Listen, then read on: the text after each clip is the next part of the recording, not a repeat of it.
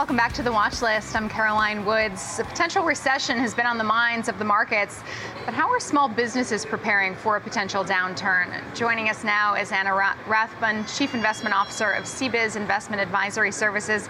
Anna, so good to have you back. Thanks for being here. Thank you, Caroline.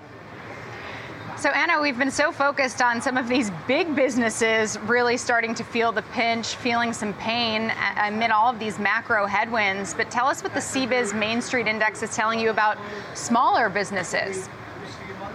So, one of the biggest takeaways is that 81% of our respondents, small businesses, are anticipating a recession in the near future. That is a big number. It surprised us as well.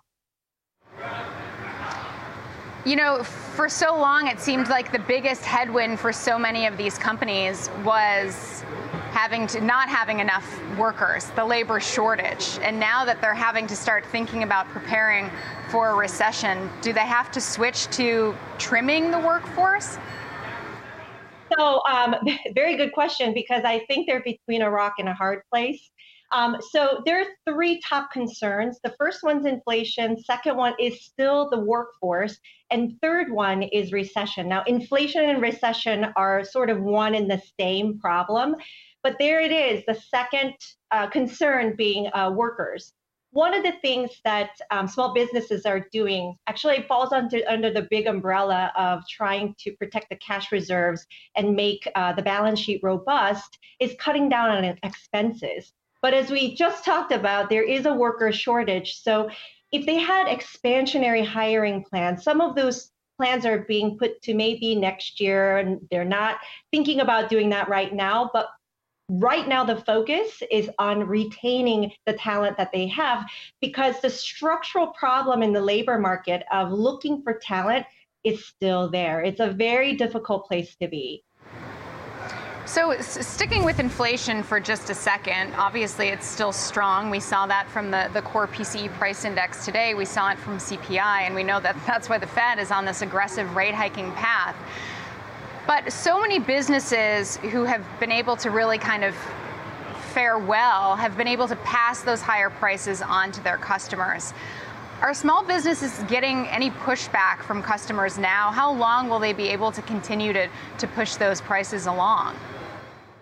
So that is an issue going forward. Um, about 60% of our respondents have been able to pass along the prices, price increase in the products and services of 5% or more, some of them 10% or more. These are significant jumps. But we are seeing some resistance from the customers. So if you think about where the inflation has really hurt, it has been on the essentials, things that you need in order to sustain life.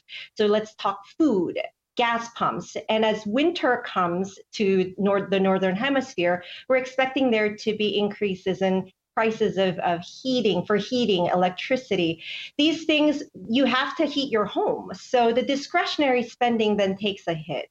So there's going to be more resistance we're expecting from uh, customers, the client base. And if you think about the, you talked about Amazon with your previous uh, guest, if you're thinking about the large companies having to cut prices, Amazon doing a second Prime Day, and having to deal with the bloated inventory, uh, the small businesses, um, unfortunately, may be uh, feeling that a little bit more. So it limits their ability to be able to continue pushing the costs of goods sold down to their customers.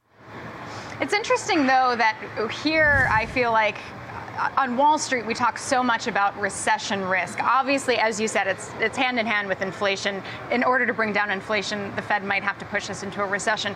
But if small businesses aren't incredibly worried about that yet, what's the takeaway for investors? For the rate hikes? No, just for recession. If recession isn't maybe as big of a concern as many investors are, are, are thinking it is in terms of the stock market, um, do you think maybe those recession fears are overblown? Um, I don't think they're overblown, especially since inflation and recession are the same things, and they're the top three concerns for small businesses. As you know, small businesses feel every single bump along the road because they don't have as much cushion as some of the larger companies that Wall Street may be worried about. So they're anticipating, 81% of them are anticipating a recession. Um, I think it's a great leading indicator that, that we may have that down the road. Okay. Also, want to quickly ask you about your earnings. You reported yesterday better than expected results. Also, boosted your outlook. So, what's driving growth at CBIZ? Uh, we're very excited about the strong performance. Um, certainly, the third quarter strong performance is a continuation of what we've seen in the first half of the year. Um, you know, contributing to the performance is really the investment that we're making in our people um, all across the country, as well as some of the systems. And these are some of the things that are driving the organic growth.